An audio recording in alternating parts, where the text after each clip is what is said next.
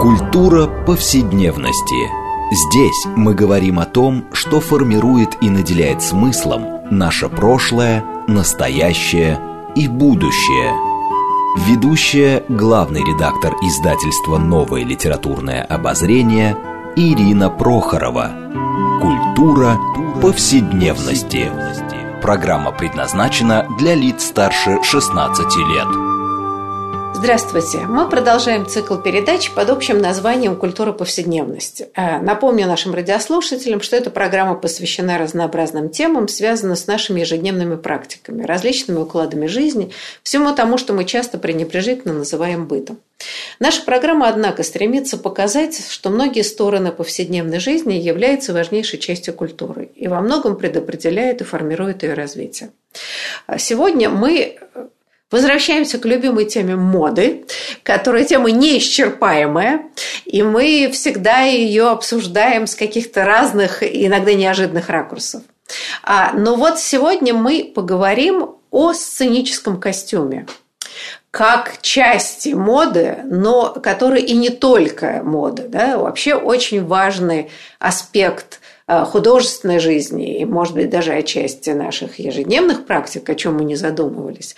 А вот мы сегодня попробуем поговорить, что это такое сценический костюм, э, чем, собственно говоря, он важен для истории культуры, э, для нашей с вами жизни, каким образом он развивался и что вообще история сценического костюма может нам рассказать об эволюции общества и, да, собственно, и о современности. Вот. И поговорим мы с нашими любимыми гостями, которые у нас бывали неоднократно. Представлю вас, значит, Людмила Алябьева, историк моды, шеф-редактор журнала «Теория моды, одежды, тела, культура». Здравствуйте, Людмила. Здравствуйте, Ирина. А второй наш тоже любимый гость Ирина Сироткина, историк двигательной культуры, ведущий научный сотрудник Института истории, естествознания и техники Российской академии наук. Здравствуйте, Ирина. Здравствуйте. Ну и я, Ирина Прохорова, главный редактор издательства «Новое литературное обозрение», ведущая программы. Ну, в общем, уже так повелось, что мы, конечно, обсуждаем всякие важные темы, а, связанные с нашими жизненными практиками, на основе каких-то книг, которые кажутся нам важными. Так вот, а, мы сегодня будем отталкиваться в нашем разговоре от книги Донателлы Барбьери, которая называется «Костюм как часть сценического действия». Действия. А, Материальность, культура тела. А, ну, собственно, уже по названию понятно, что а, речь идет о а, истории костюма. Так вот, на самом деле, может быть, мы начнем наш разговор а, вот с такого вопроса, да? но речь идет действительно о костюме а, который да, вот, делается специально там, для спектаклей, а, каких-то перформансов, а, я не знаю, цирка и так далее. Все то, что связано таким да, одеванием специальным. А вот что вообще делает костюм костюмом? И почему он не просто одежда? А, вот как бы мы какое-то определение могли дать, прежде чем мы поговорим с вами вообще о различных фазах развития сценического костюма и прочих, в общем, высоких материй. А вот не знаю, я, я думаю, может, Ирина начнет про определение, да. что делает костюм костюм, а я бы хотела вообще вот про эту книжку немножко тогда уже потом скажу. Да, ага. да, да. Но давайте мы все-таки определим каким-то образом, что же является, почему важно определить, что вот костюм это нечто особенное, да, все-таки это не одежда в привычном смысле слова. Да, Ирина, пожалуйста. Да, вы знаете, вот э, есть такое выражение в костюме Адама. Да, и костюм Адама не включает, не предполагает никакой одежды. А костюм Адама – это как человек рождается на свет, и как он уходит из него, абсолютно а, голым, обнаженным.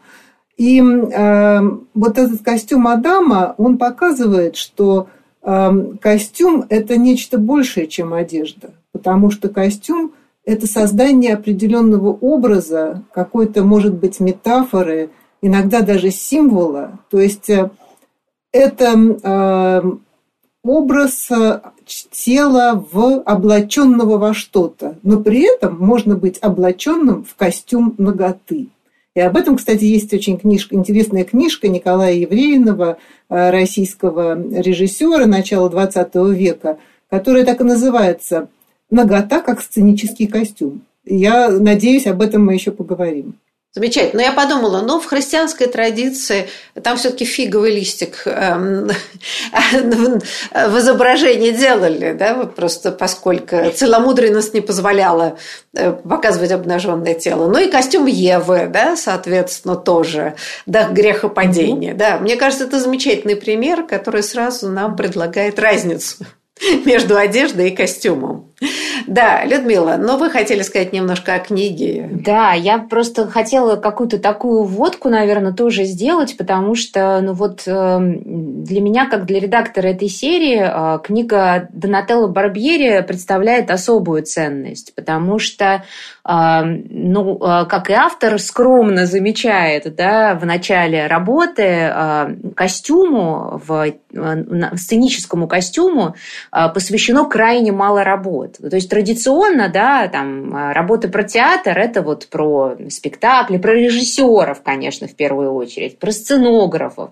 Но вот, собственно, да, а, художнику по костюмам и, собственно, костюму уделяется крайне мало а, места и, и времени. И кажется, что это вот работа, которая, очевидно, вот эту лакуну да, пытается как-то закрыть и делает это ну, на очень высоком уровне. Так что читателям нашим очень повезло. Книга только-только только вышла на английском, и вот она уже переведена на русский. И мы сегодня как раз наблюдаем э, такие вот серьезные процессы, но некоторые такой эмансипации, что ли, костюмов в рамках театрального действия. Я думаю, что мы об этом тоже поговорим. И мне кажется, что эта работа, она каким-то образом еще фиксирует, как эта эмансипация отражается и на уровне исследований. Да, что вот на костюм да, обращают э, внимание как на ну, такого полноценного, что ли, агента э, да, вот всех этих процессов. А, вот я, мне показалось, что важно, конечно, про это сказать, а, потому что, ну вот э, сегодня действительно а, перфор... костюм может стать, а, ну, таким, что ли, двигателем перформативного действия, да, ну, он, собственно, и как бы, ну, одевание, раздевание, вообще все, что мы делаем с одеждой, она же тоже, в общем-то, это вполне такие перформативные акты. И тут, конечно, очень интересно, как одно перетекает в другое. Вот я надеюсь, что мы сегодня во время беседы много о чем поговорим, в том числе и об этом. Но вот про уникальность книги не могла не сказать. Правда, вы знаете, я хочу добавить, что это тот редкий случай, когда Россия включена в исследование, да, ведь обычно, к сожалению, мы видим очень много работ прекрасных, там, типа история цвета, которую мы обсуждали, там все, что связано вот, да, с культурой повседневности. Там всегда э, Западная Европа, а Россия вообще всегда будет ни при чем. Так вот, что меня и приятно поразило, когда я читала, что она Барбьери, э, рассказывая о истории развития сценического костюма, постоянно апеллирует к экспериментам э, в русском сценическом искусстве. А его за это и большое спасибо, потому что первый раз, мне кажется, Россия так достойно вписана э, вот в такой общекультурный контекст. Это к вопросу, да, что мы будем, наверное, эту тоже тему обсуждать. А, Ирина, а мне показалось, вы хотели что-то добавить.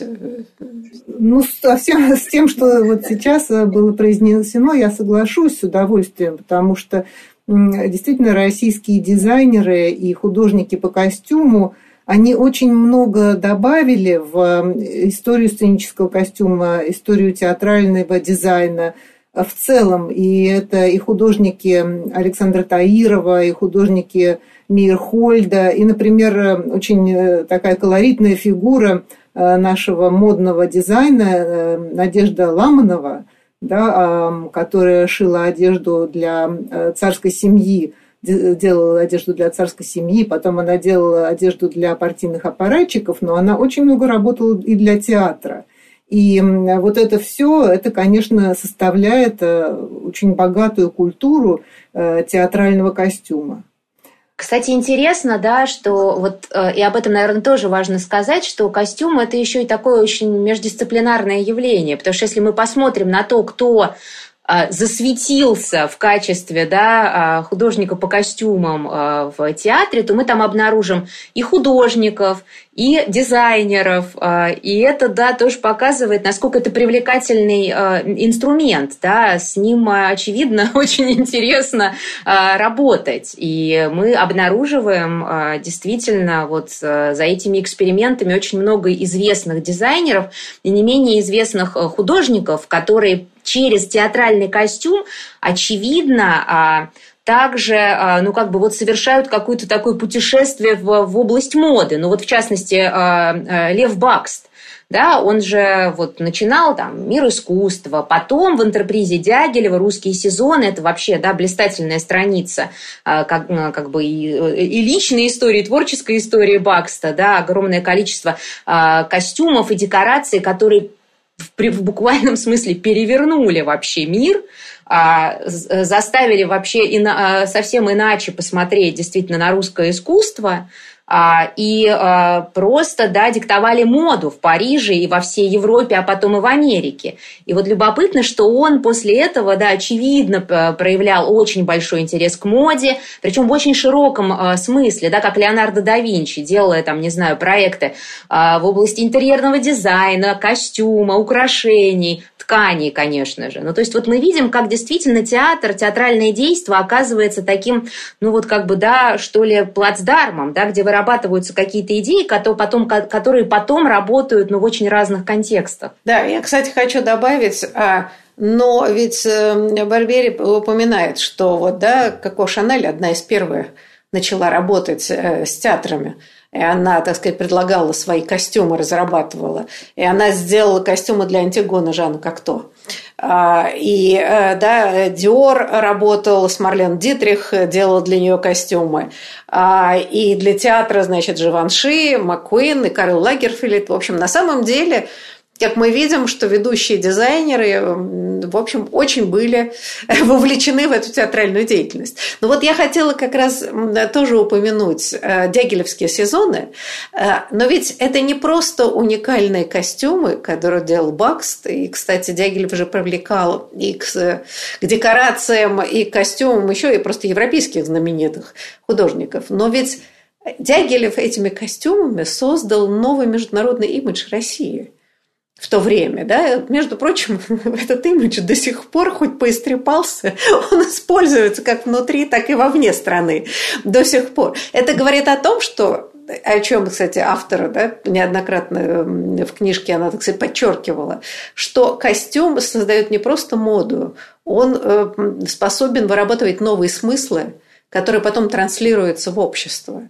И вот эта мне мысль показалась очень важной. По сути, новый язык э, был выработан, да, визуальный язык, и изменил и цветовую палитру. Это действительно была настоящая революция. А, и ну, там, если начать перечислять художников, дизайнеров, в том числе дизайнеров моды, которые принимали участие так или иначе в русских сезонах, то это можно просто, да, вот, мне кажется, займет всю передачу. Потому что и Шанель там тоже была, да, и, конечно, помимо Бакста там э, были а, и, там, не знаю, и, и Гончарова, и Ларионов, и, и Пикассо, и многие-многие другие. А, но, но даже но... и Пикассо, по-моему, привлекали. Э, и, в общем, он, такое впечатление, что Дягилев там собрал весь цвет европейских художников того времени. То есть это вроде как известно, но с другой стороны, между прочим, этот проект может быть, я не знаю, самый крупный международный проект, который объединил современных художников, а, вообще творческих людей вокруг этого. И, наверное, я просто аналогов больше и не знаю. Вот, да, такой прорыв был российский. Да, Ирина, вы хотели сказать. Да, да я хотела добавить, что, конечно, русские сезоны Дягилева вспоминаются сейчас очень часто, потому что у него юбилей, 150 лет, и с ним работали замечательные художники и Пикассо. Пикассо вот делал костюмы, а, которые а, вполне могли бы быть, а, войти в эту книжку Даниэла Барбьери, потому что он делал костюмы, костюмы к балету «Парад», где на сцене танцевали абстрактные фигуры. Это были такие э, геометрические костюмы, а, которые изображали а, нью-йоркские небоскребы. И вот они танцевали, э, балет такой был.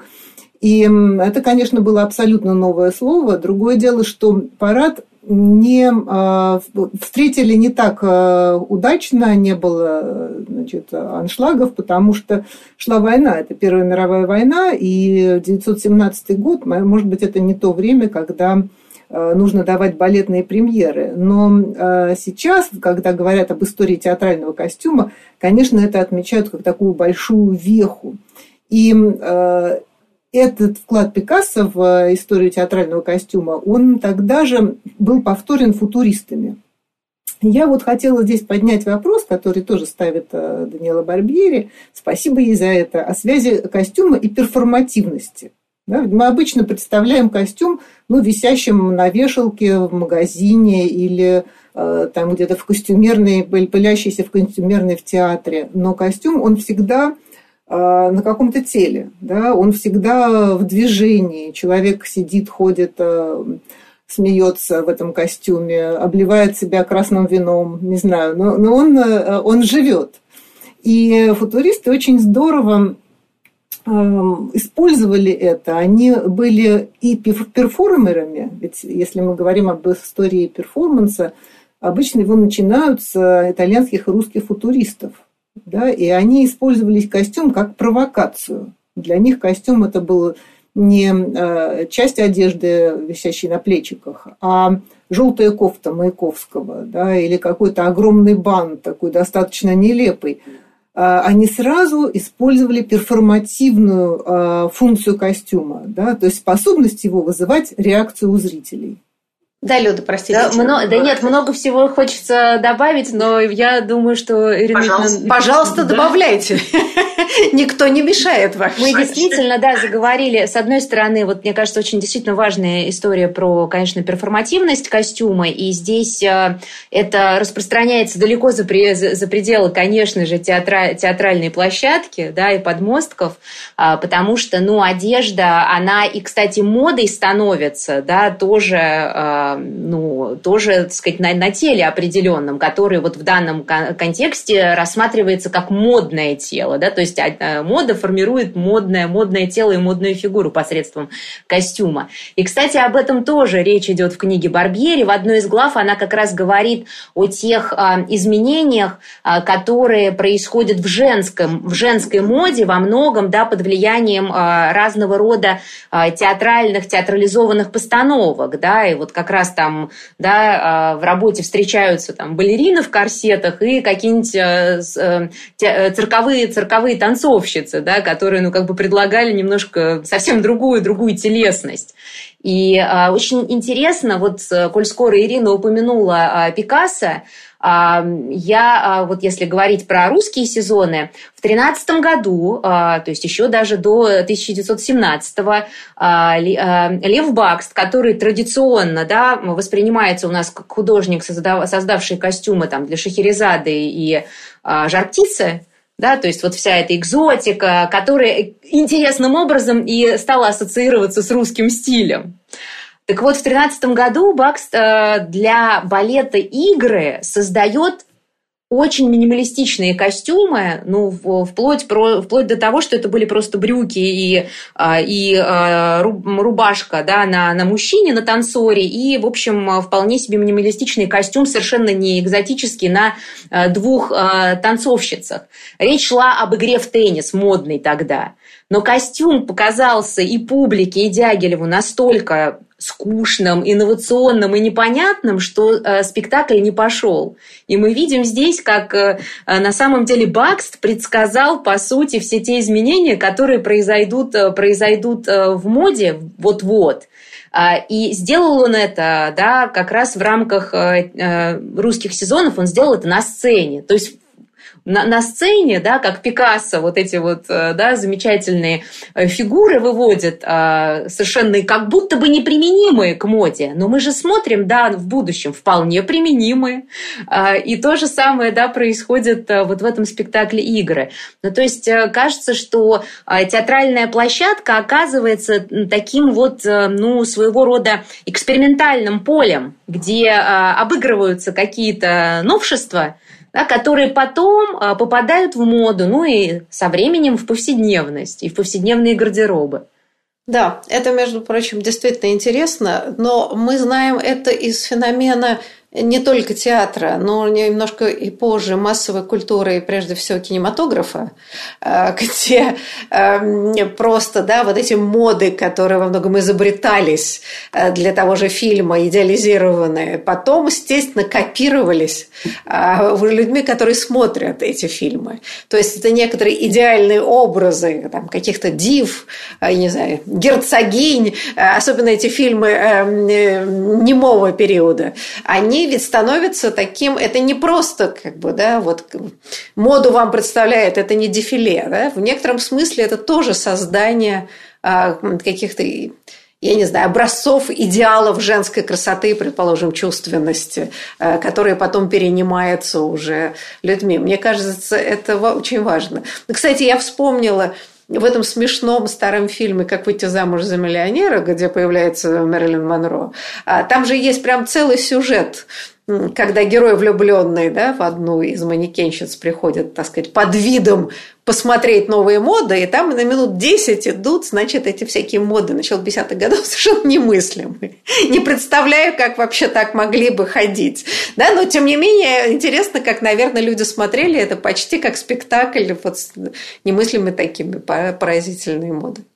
Ирина, по-моему, вы хотели что-то сказать. Я не даю вам. Модное дефиле сейчас э, проходит действительно как спектакль. Это такое очень большое, очень значительное шоу. О каждом из них э, потом слагаются легенды, просматриваются, выбираются какие-то неимоверные локации. Вот э, модельеры-концептуалисты могли взять пустой бассейн, например, да, коробку бассейна без воды – или там, э, сделать подиум рядом с Эйфелевой башней, как э, делал Диор в Париже. То есть это э, создание такого сайт-специфик, сайт-специфичного, то есть определенного для, для определенного места театра, представления на один раз, но с какими-то необыкновенными декорациями, которые, может быть, еще больше и не повторятся. У нас сейчас выходит очень много фильмов о знаменитых дизайнерах, э, и вот там это очень хорошо показано, и всегда дефиле э, становится таким э, центром, ядром фильма, потому что это очень перформативное событие, и коллекции, которые делаются для дефиле, дома моды не получают от них прибыль. Да? Это чисто такая рекламная функция. Они получают прибыль от других вещей. Но вот те коллекции, которые представлены на э, подиуме, это, это чистое шоу, это чистый спектакль, это театр моды. Э, да, да, пожалуйста, Люда. Да, угу. Ирина, спасибо, что вспомнили про а, такой как бы мини-театр, апроприированный модой, потому что вообще интересно посмотреть на историю дефиле, да, которые появляются ну, довольно рано, потому что мода, в общем, довольно быстро осознала потенциал вот такого театрального действия, потому что, да, с маркетинговой точки зрения это совершенно беспроигрышный вариант. И мы видим, как уже, да, какие-то первые попытки делаются во второй половине XIX века. Word там выводит своих э, манекенщиц в какие-нибудь публичные пространства. Но если говорить о специально каком-то организованном, да, и с режи... э, еще пока не срежиссированном, да, вот в таком как бы э, классическом смысле, но тем не менее, какое-то такое управляемое действие да, по какому-то сценарию. Но вот парады мод, они появляются уже там, в 11 в 13 году. И постепенно, собственно, да, э, вот эта театральность, она нарастает.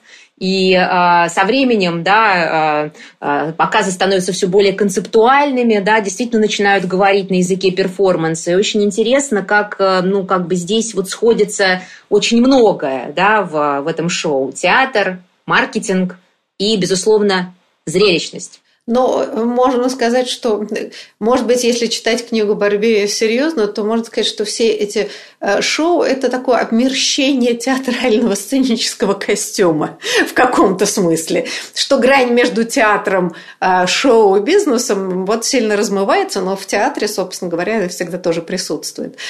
Вот мы должны уйти ненадолго на перерыв, но после него мы продолжим этот увлекательный разговор о сценическом костюме и его символическом значении. Так что, пожалуйста, не переключайтесь.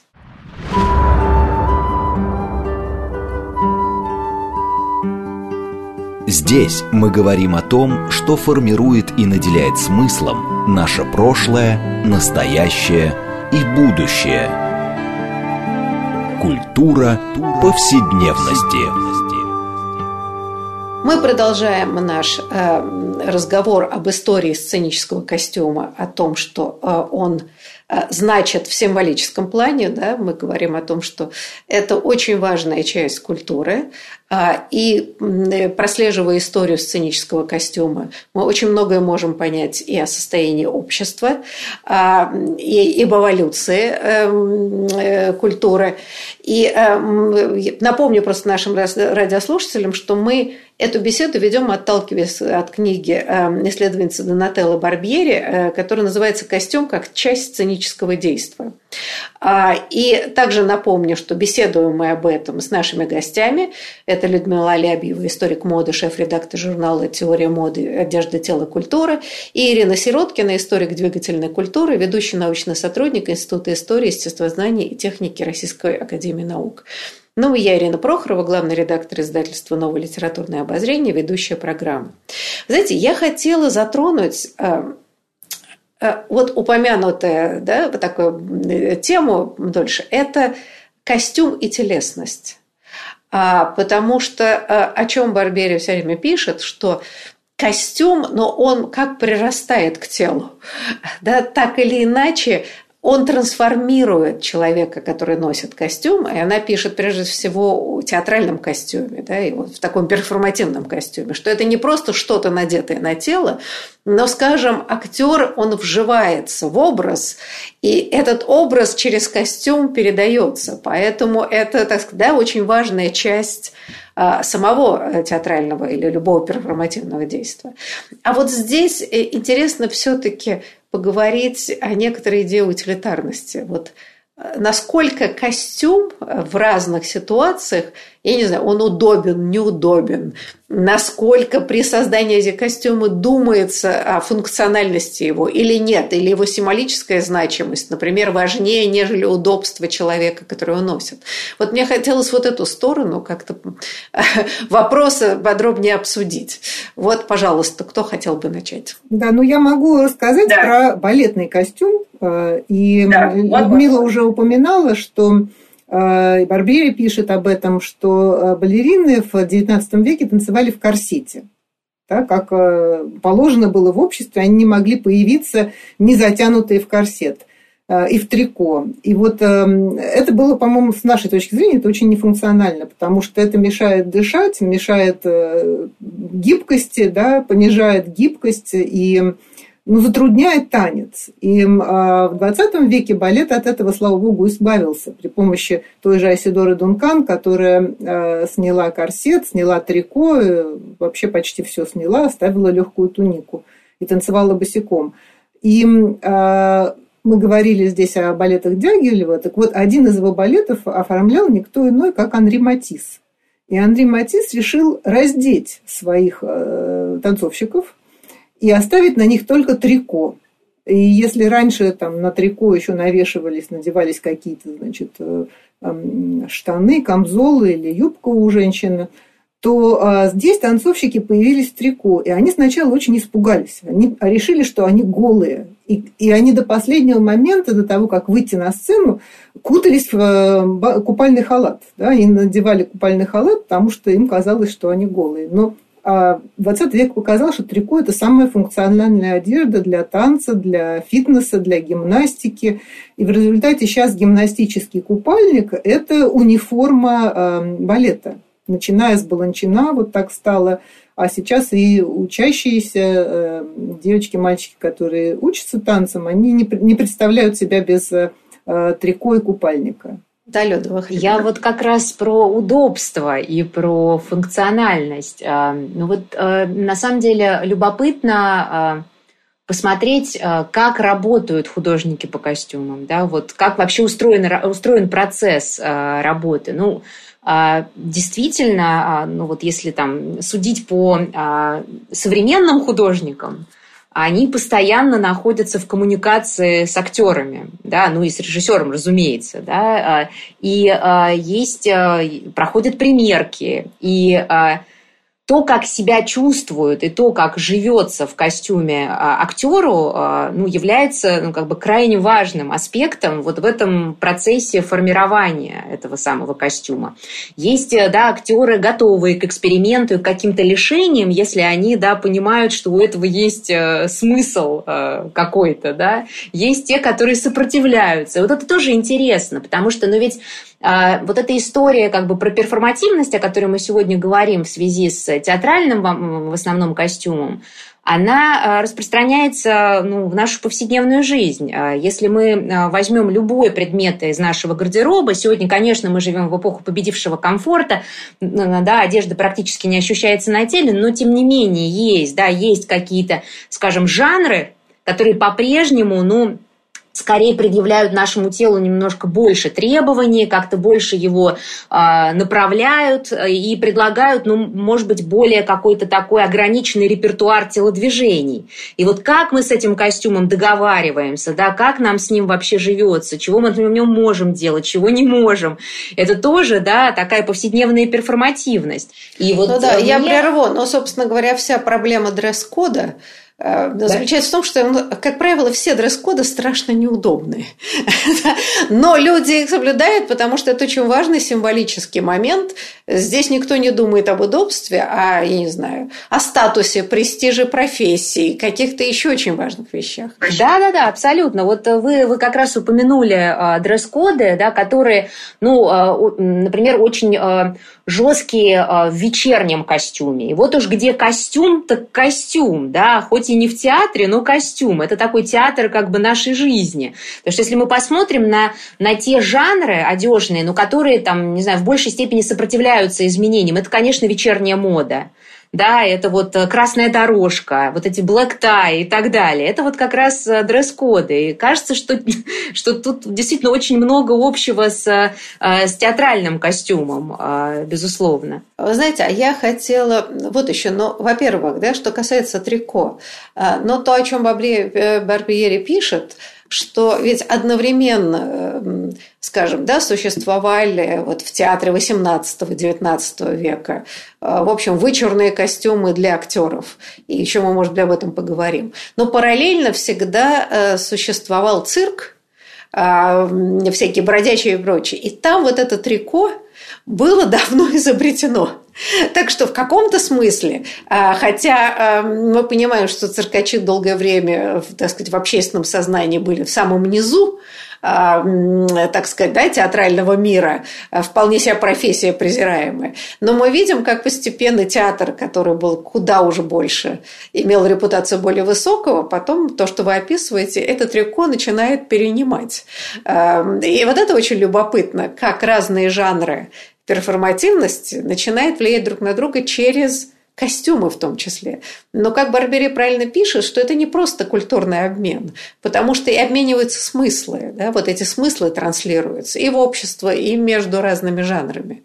А, знаете, там совершенно замечательный пример а, приводят на а, а это эпоха Возрождения, когда начинается борьба королей – за абсолютную власть и э, обожествление. И она приводит пример э, замечательной постановки Джераламы Баргали «Паломницы» во Флоренции в 1589 году было, когда бракосочетание было Фердинанда Медичи и Кристины Лотарингской. Это, собственно, да, семейство Медичи, которое берет власть и укрепляет свое могущество.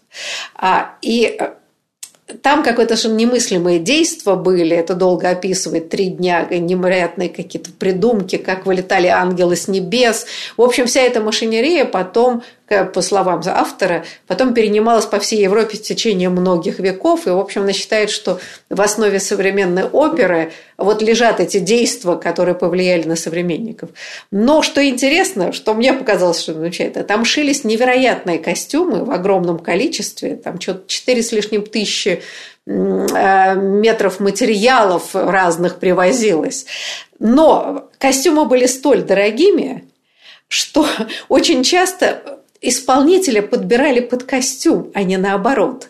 Потому что значит, важнее было, кто влезет в этот костюм, чем некоторое мастерство актера. И вот это мне показалось совершенно замечательно. То есть главным был костюм. Кто уж там вот попал в размер, тут пусть и выступает.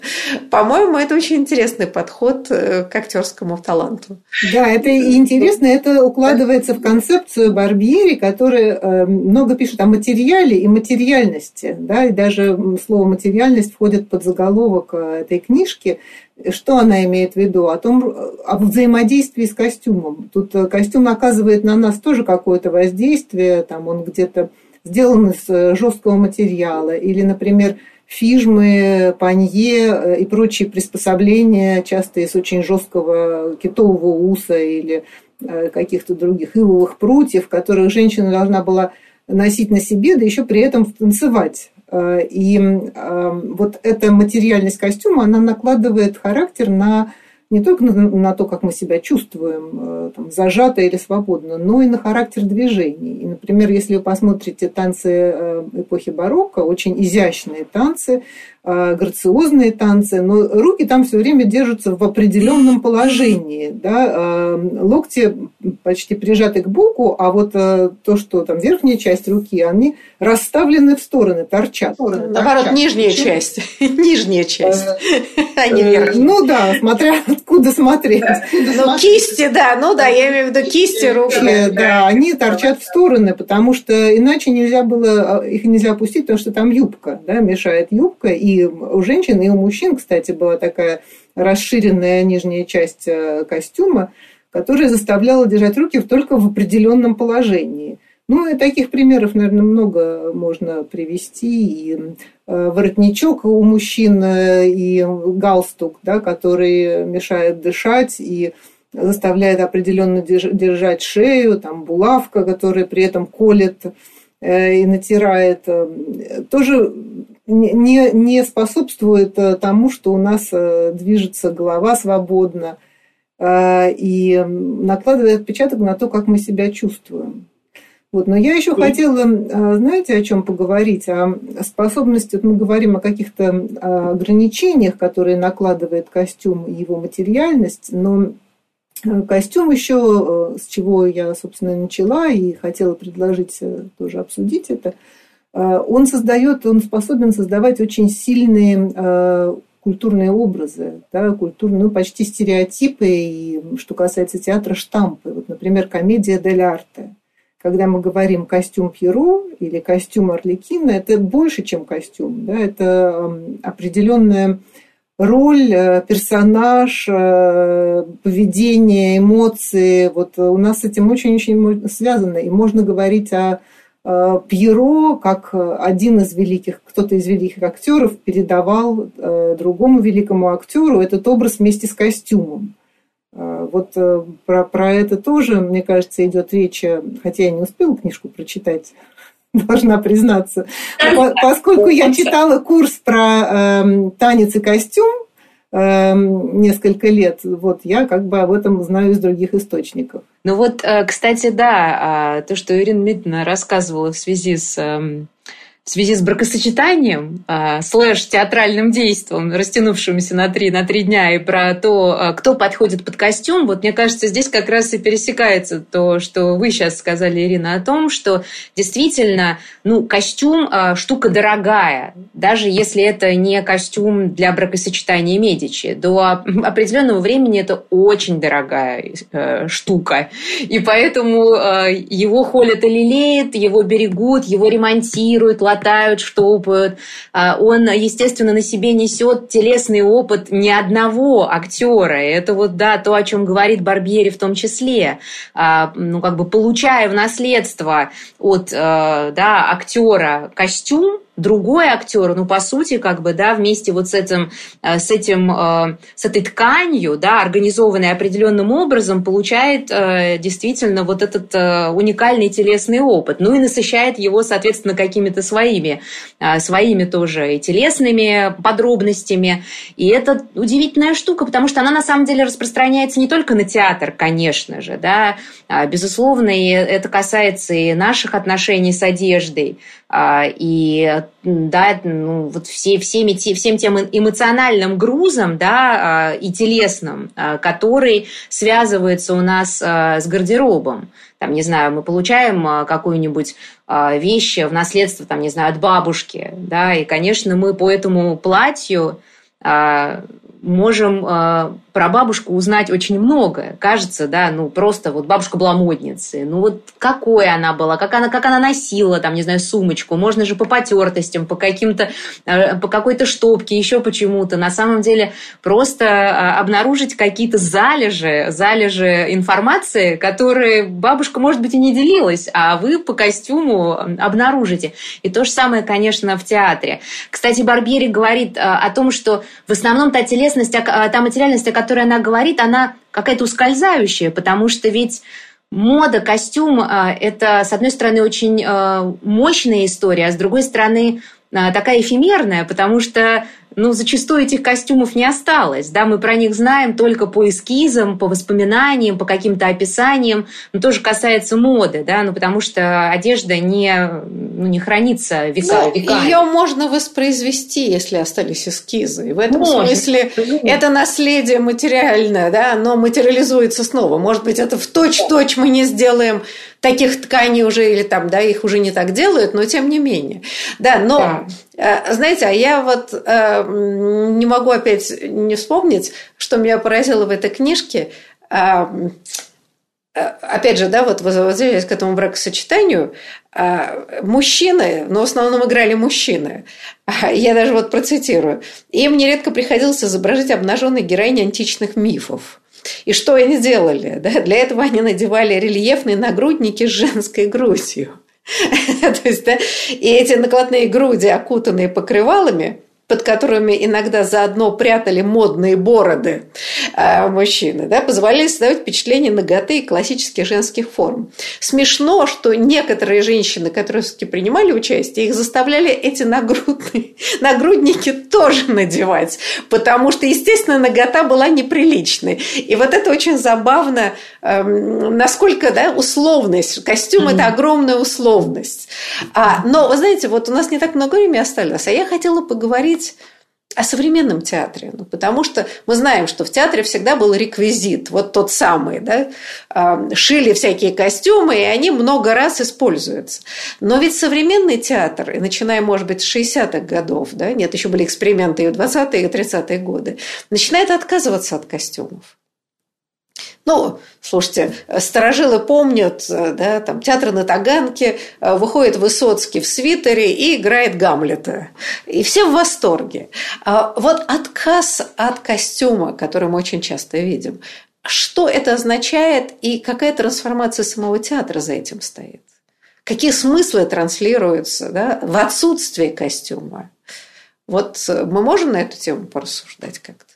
Ну, мне кажется, что это да, демократичность современного театра, потому что раньше театр был э, для аристократов, для э, очень богатых людей, а сейчас в театр могут пойти все и ходят все. И вот эта массовость и демократичность, она рождает нового героя и новый костюм. Вы слушайте, я прерву вас, извините, театр Шекспира где были пышные одежды. Да? Мы знаем, что аристократы и вообще богатые люди сидели в ложах, а простонародье стояло, да, вот то, что нынешний портер и амфитеатр, да, это было просто вот да, пространство, где люди стояли, часами смотрели. Но это не мешало, да, эти роскошные костюмы показывать со сцены. Только ли с демократизацией здесь связано? Да, я тут могу посочувствовать простолюдинам, которые стояли, потому что я тоже была на спектакле в Шекспировском глобусе, да, вы знаете, что его воссоздали, реконструировали в Лондоне.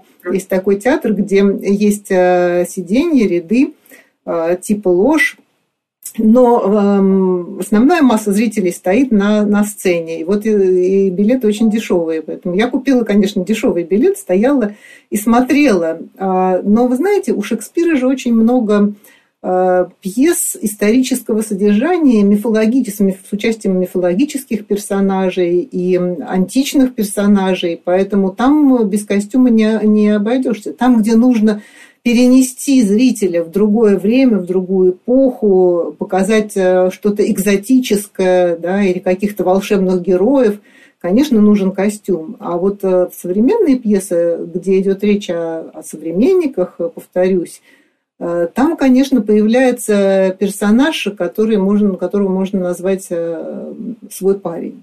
И Высоцкий именно был первым таким персонажем. Он играл персонажа и писал от имени персонажа по имени свой парень. Ну да, и Гамлет тоже, в общем, такой свой парень, оказывается. Да, апроприированность Гамлета культуры российской такова, что он практически свой парень. Но я не знаю, но ведь сейчас и спектакли ставятся и на исторические темы. То есть это какая-то совершенно другая образность, которая, мне кажется, свидетельствует, ну, конечно, о демократизации с одной стороны, а с другой стороны, ну вот вы упоминали раньше э, попытки и Бакста, и Пикассо э, да, создать вот такие минималистические костюмы, в эпоху ну, начала демократизации, но все-таки да, не до такой же степени, как, как сейчас. А здесь, мне кажется, как-то связано с самим современным обществом, его специфики видения. Ну да, мне кажется, это как-то связано и с, с, с оптикой э, в том числе. Ну и сегодня же театральные э, действия, да, они очень разные, да, то есть мы можем пойти в какой-то классический театр и там, соответственно, иметь дело зачастую даже, ну, вполне себе, да, с каким-то таким реквизитом, а с другой, а костюмная стороны, драма, да, да, или есть какие-то экспериментальные э, экспериментальные постановки, э, там, я не знаю, э, иммерсивный театр э, и где, где, да, ну зачастую э, актерам э, вообще предлагается э, прийти в своей одежде и как бы оттолкнуться от э, своей одежды. То есть это действительно насыщение театра ну, каким-то большим количеством, что ли, смыслов, э, которые привносятся э, из, из жизни зачастую. Знаете, ну э, это да, но Барбери очень хорошо говорит, что э, ну, она там рассказывает историю чуть ли не первобытного общества, что мы не затрагиваем, что сначала надевали маску, да, и э, как бы костюм, маска, вообще костюм перформативный, это как бы маркирование другого, а, да, то есть человек перевоплощается, когда надевает костюм, и таким образом он сигнализирует об этом. А, и я прямо думала, что это такое опрощение театра, современного театра, когда вы приходите в собственном костюме, то есть это очень проблема тогда для зрителя э, вот, да, разницы а, какого-то да, другого видения. Не потому ли страшно популярны сейчас всякие, особенно фильмы, да, исторические сериалы, где как раз опять возвращается эта пышность. А эти фэнтези, которые по мотивам сказочных исторических вещей их смотрят все. Э, интеллектуалы вроде бы фыркают, а выясняется, там «Игру престолов» смотрели все. И помимо э, там действия, мне кажется, сами костюмы Э, вот эта да, драматизация жизни, так сказать, такое средневековье очень условное, которое было вот уж перформативным с точки зрения костюма. Может быть, э, здесь тоже очень интересный момент, что обществу нужны эти символические маркеры, перехода в другие угу. состояния э, и, может быть, чрезмерная демократизация театра, ну вот как бы рождает у зрителей не то чтобы неудовлетворенность, да, есть огромное количество прекрасных постановок, но сосуществование вот этих пышных костюмных и театров, и фильмов говорит о том, что все не так просто в истории сценического костюма. Вот, к сожалению, да, увы, только разговор завязался, а нам уже его заканчивать. Но я думаю, что мы вернемся к этой теме, потому что, правда, тема очень важная, интересная, и еще очень многого, что можно здесь обсудить. я хочу поблагодарить гостей. Спасибо вам огромное. И до будущих встреч. До свидания. До свидания.